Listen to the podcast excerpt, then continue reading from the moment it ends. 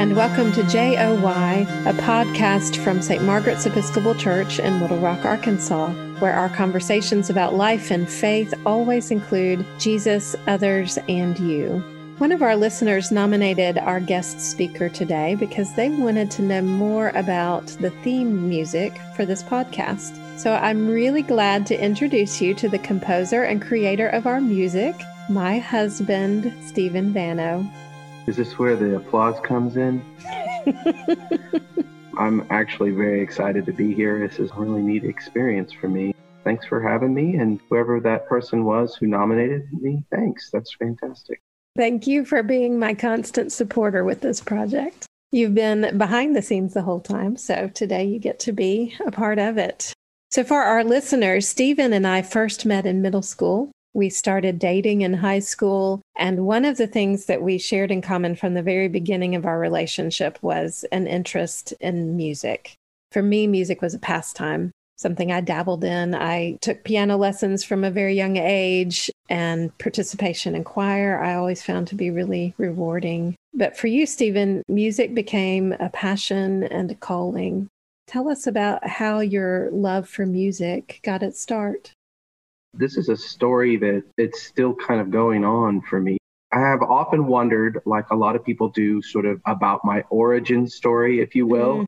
because I'm so immersed in music all the time with my life and what I do with my students, and just my general interests are always surrounded by music. That I've wondered, how did I get started with all of this? Where was the spark actually that sort of created it? The best I can tell you is that I started really young as a child, just being very interested in music. My ears sort of perked up in a way that may not have been similar to other children. I was curious about it. We had a piano in the house that I loved to play with. My mother played music. She was a piano player, and I listened to her play and was always fascinated by it. I wouldn't say that we listened to a lot of music in the home so much, but we did listen to a lot of music on the radio. So I think at an early age, when I got my first radio, I was listening to all the pop music on the stations constantly, trading cassette tapes with friends at mm-hmm. school and all of those types of things. Because of that, I think I really got into music at a very young age, just as a general curiosity. It wasn't until grade school, maybe sixth grade, I recall, I remember singing in chapel at my school and one of the teachers said to me at chapel, You have a beautiful singing voice. Now, I think at this time, I had never really thought about my singing voice in any particular special way. I knew I liked to sing. I knew that when I was singing, I was singing the right notes. I could tell that I was in tune with the music and all of that. But I don't think I had ever experienced someone responding to my performance of music in any way. And that was really different. I guess sometimes it takes that little push, that little encouragement. So it wasn't long after that that they started a choir at our school, and I decided to join up right away. And then not long after that, a visiting choir director from the local junior high came down and asked if I would be interested in singing in the choir there. So I went and sang for him. And he told my father, who taught at the same school, that I sang just like a bird and that he wanted me in his choir. And so I joined up choir. I think the rest is history. Yeah, I found out really quickly that it was something that just made sense for me in a way that it's hard to explain. It just made sense. In fact, I can't help but think about that moment in the movie Good Will Hunting when Will is trying to explain to his girlfriend how he can just do this really difficult homework that she spends all day and all night working on. And he says that it's sort of like Beethoven looking at a keyboard and it just makes sense to him. For me, music has been a lot like that. It's mm-hmm. always just made sense to me and I'm inspired by it daily. That difference was so obvious when you and I were first becoming friends. As I said, I had been playing piano from a young age. I had a piano in my home and it was work for me. I went to lessons every week and practiced, probably not as much as I should have. I found it enjoyable, but it was a learning exercise for me. It didn't exactly come natural. And then you and I started dating. You had never taken piano lessons, but you liked to come over and play my piano sometimes. And then you started taking piano lessons and you like immediately excelled beyond anything I could do because it just made sense to you in a way that it didn't make sense to me. And then I quit playing piano. Sometimes well, I still go back, but I'm glad that you play our piano. I love playing the piano, and my biggest regret is that I didn't start sooner learning how to play. But there are, of course, in the life of a boy, a lot of interests, and they've all served me well in my life and maybe given me more balance because of it. So I did start a little late, but I have always really enjoyed the instrument.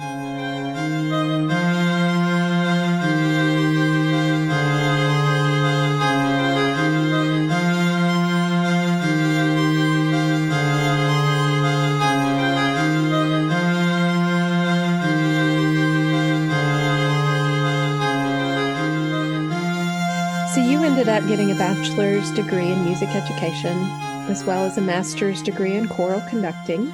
You've been teaching music and leading choirs, mostly for middle and high school students, for over 20 years. And I know that you wouldn't really call yourself a composer, except that because I live with you, I also know that you do create a lot of your own music. Usually it's just for fun or even, you know, just something silly. Occasionally I get a sweet love song from you.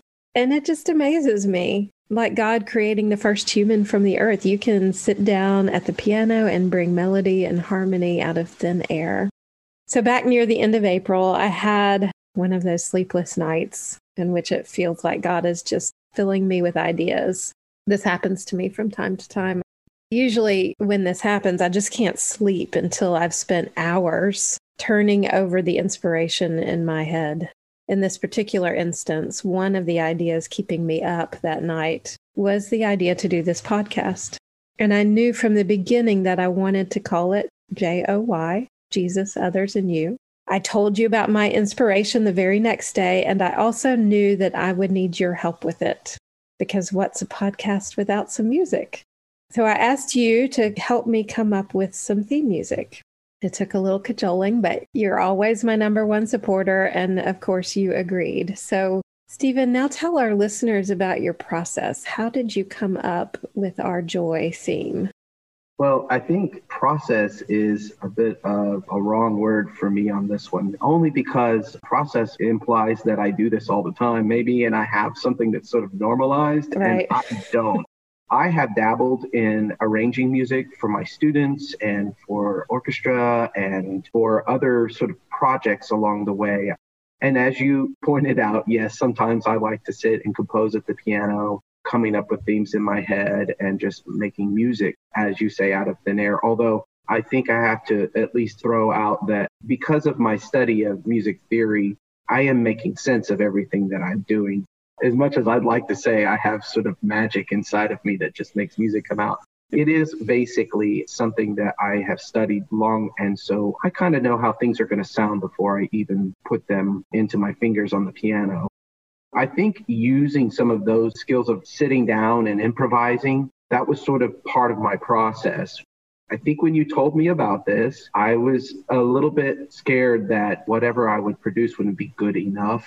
I think artists are always the hardest on themselves when it comes to critique. You never feel like you're worthy. I'm, by the way, not alone on that. I think that's just an artist thing. And when it comes to creating, of course, you know that people are going to hear it and you're going to get some sort of critique in some way.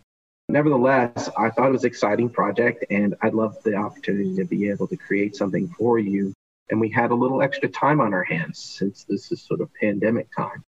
I told you I would come up with some stuff and I would record it for you and let you choose from it. One thing that you probably didn't know that I intended to do at the time was I was going to come up with three themes that I could share with you. So I sat down at the piano at church and I played through them and recorded them and then brought them to you. These are just things that I improvised on the piano.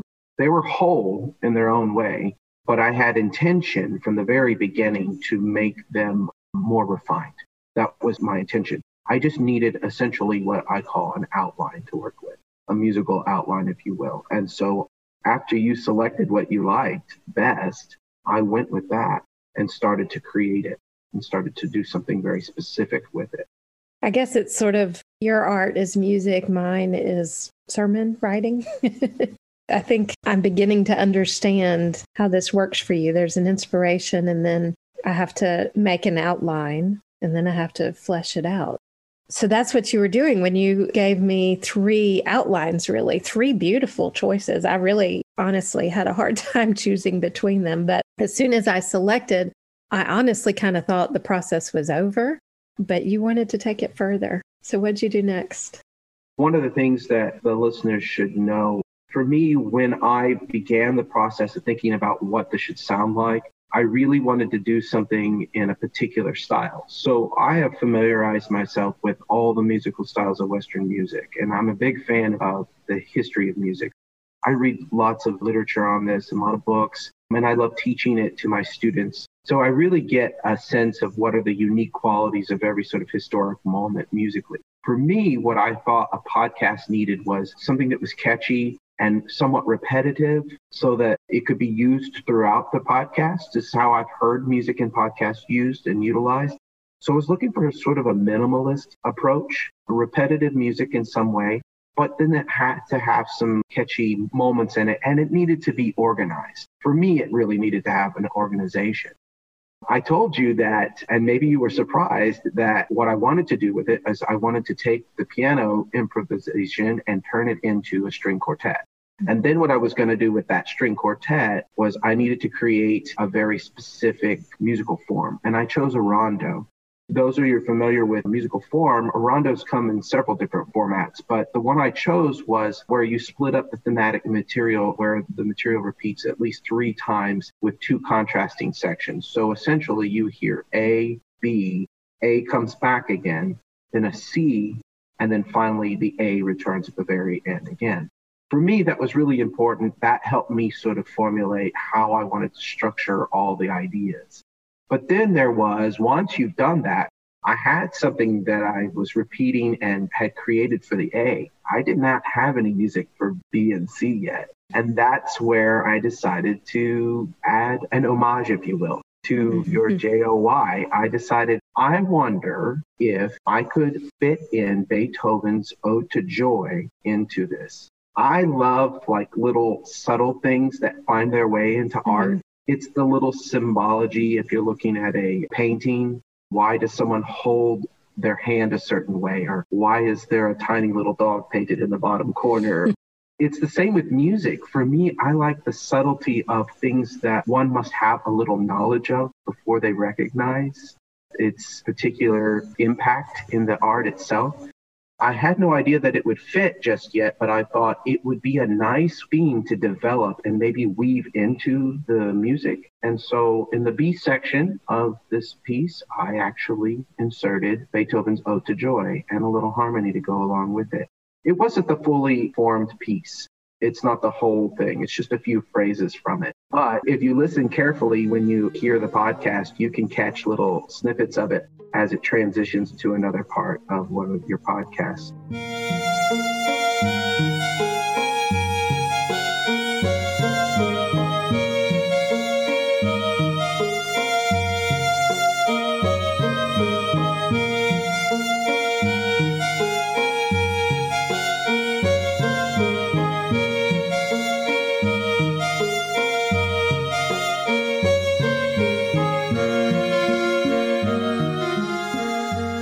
That brought me great joy just to actually sneak something in there that maybe somebody might notice. It's only in there in the B section. It leaves and mm-hmm. the A comes back, and then the C is a completely unique piece there on its own. But that was my idea, and that's really what I wanted to try to do. I don't find that this piece is anything really spectacular as much as it is, as you point out with this podcast, it is a great labor of love. It brought me something that I knew I could do, but I hadn't really sat down to try to do. When I put my mind to it and I was inspired by what your inspiration was for this podcast, there was sort of a synergy there, a thing that really made me feel like we were both endeavoring to do something really special for our mm-hmm. community. It's such a great gift to us. You and I have had such fun with it, but also for our community You've given something meaningful. And I want our listeners to go just a little bit deeper with us because there is some depth. Once you added in Beethoven's Ninth Symphony, the music actually took on a new level of significance. Beethoven is still famous today for having been such an accomplished musician and composer, but A lot of people maybe don't know that Beethoven began to lose his hearing as he got older. And during the last decade of his life, he was deaf. That decade was the same time during which he composed some of his greatest works, which include this Ninth Symphony. The Ode to Joy that so many of us have enjoyed and sung in church, he actually never really heard. It's a strange thing to think that something so great, so significant historically in music history was produced by someone who then didn't have actual use of the probably his most important gift, which was his hearing. Although I would say that for non musicians, you probably think that that had to have been a near impossibility. How does one even do this? Those of us who have spent our life as musicians will recognize that there is such a thing as absolute pitch or perfect pitch. And Beethoven did have absolute pitch. He was able to reproduce pitch in his head or sing the pitch necessary without the aid of an instrument like a piano or a tuning fork. He was able to just recreate sound in his head like that. He could hear essentially pitches in his head. And to that end, he heard music in his head. The most important thing we need to know about Beethoven when it comes to his deafness is that he wasn't born deaf that he did actually produce much of his music while still having his hearing. But in the last quarter of his life, there was a significant time where he was pretty much deaf and wasn't able to hear it. I think all of that music making, the genius, the absolute pitch, that allowed him to be able to still create even in those times. To me, I think the real tragedy for Beethoven was that he had to come to grips with whether or not people would find out that he was deaf. I think that was truly sad and challenging to know that there were people who may not believe in his abilities any longer just because he didn't have the ability to hear it. That was very challenging. I actually think is what drove him a bit, as I said, mad latter parts of his life. I think they did know that he was deaf. They never knew to what extent for the longest time. They really didn't know. And yet he still created. I have to go back and really think that during this time of his creation of these masterpieces in the seventh, eighth, ninth symphony, all three of those, I think he was pretty deaf at that point. All of those symphonic works, I think, are extraordinary pieces, but they came from a place inside of him that I think we all can kind of understand at a very human level. One of the things that Beethoven was quoted as saying to a fellow composer at one time, and actually, this is a very different way of thinking during his time. He said that what is in my heart must come out. And so I write it down. This is not something a Mozart or a Haydn would have said. This is a pure Beethoven idea that he wrote what came out of his heart he didn't write anything musically that was somehow pushed on him or an idea that was popular. He actually carved out a very strong moment in time for himself to say, I am here, and upon this moment, I am going to create something that's never been created before. It's a pretty astounding as far as his Ninth Symphony is concerned, I think what we recognize in the Ode to Joy is that he actually had heard the Schiller poem, probably that was written around 1785, I believe. He had heard this poem and was very much inspired by it. And so I think it lived inside of him for a very long time until he was at that point in his life where he had fully lived, but had also experienced tragic moments, including his own tragic deafness and decided that it was time for that to kind of come out and become something new and different. And so, what people may not know that in Beethoven's Ninth Symphony, for the first time ever in the history of music, a symphony had in its fourth movement choral music. It actually had vocal solos and choral parts in the fourth movement. And this was revolutionary. Nobody had heard anything quite like it. And for the thing that was so revolutionary in the history of music, he chose the Ode to Joy.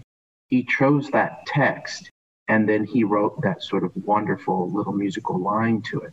And encapsulated in this moment is a moment that I think a lot of people recognize as something new and different, never been done before. what romantics would call an ethos mm-hmm. surrounding the Ninth Symphony.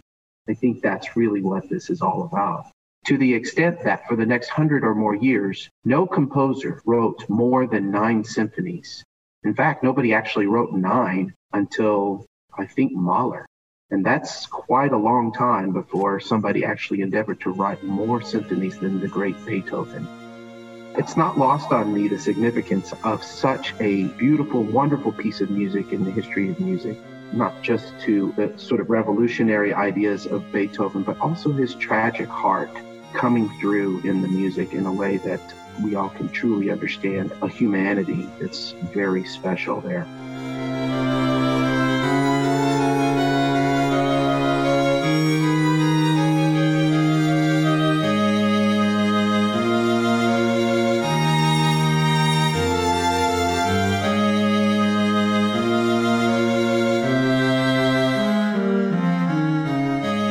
I just think it's fascinating that he had music in his soul that he could hear in his mind, but not his ears.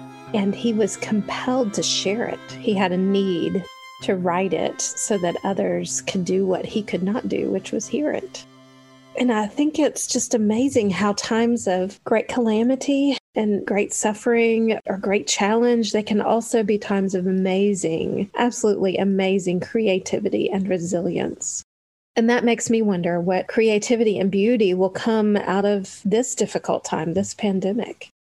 Talk to us about how music is feeding your soul right now during this pandemic. Well, I think it's feeding my soul a lot like it would normally. I actually listen to music all the time. And when I'm not listening to it, I'm actually saying it out loud in some way. I'm singing around the house, producing it on the piano. It lives inside of me. Music is feeding my soul in some very unique and special ways. Because of what we're faced with, times like this give of what I call perspective. For me, music is a normal thing, it's an everyday thing. The perspective I get, though, is how it affects others. So what I'm mm-hmm. seeing is that people are responding to music in new and different ways that are really exciting for me to see. For my own students, for instance, the fact that they didn't have an outlet for music for a very long time, when we got back to school and began singing again, I wish you could capture that moment on their faces when they heard each other sing. I liken that to some of those videos I've seen of people who they have those inputs for hearing aids that help the them hear for the first... ear implants. Yeah. Mm-hmm. They're amazing to watch the faces of the people who recognize sound for the first time. It's a similar experience, almost like they didn't know what they had been missing. And then all of a sudden it was back and it was special in a way that it's never been before. For me, that's how music is feeding my soul through others watching them experience it and basically having a similar experience that I have daily for myself.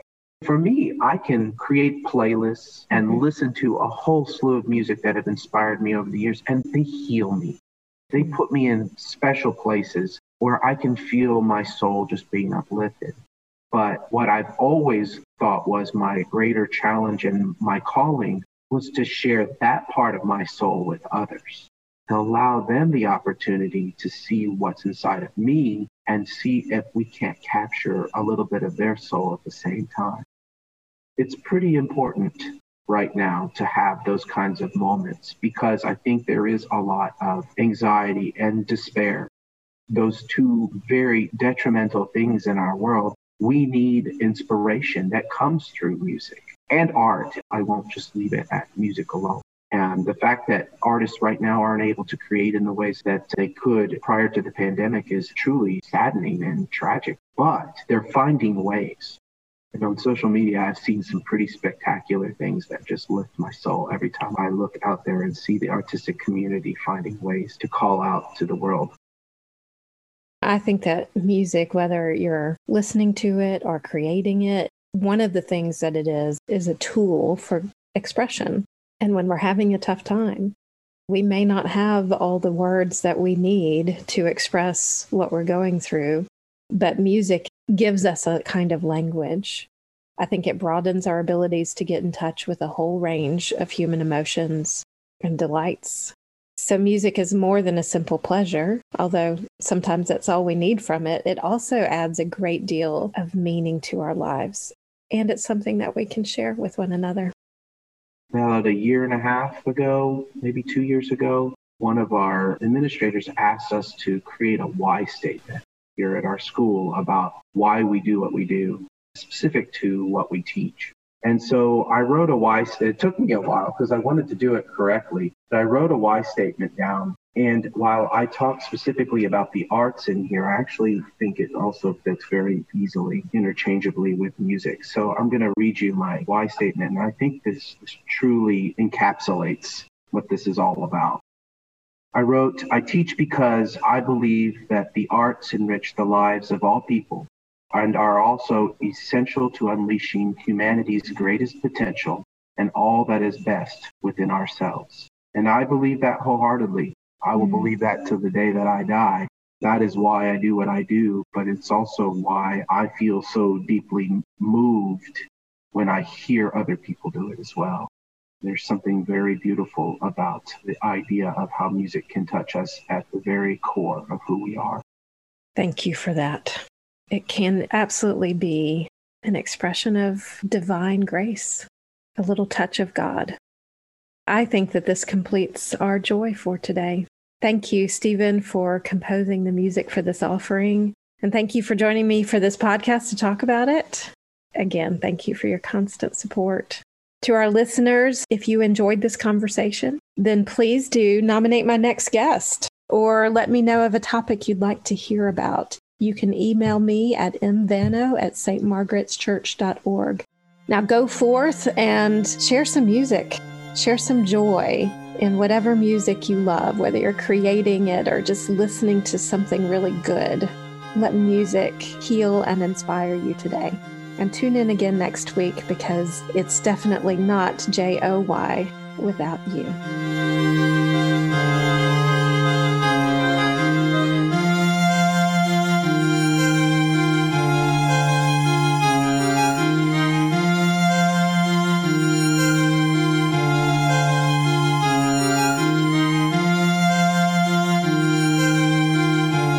This is a production of St. Margaret's Episcopal Church in Little Rock, Arkansas. Thanks to Stephen Vano, who composed and performed our theme music, and to Heidi Soul, our producer.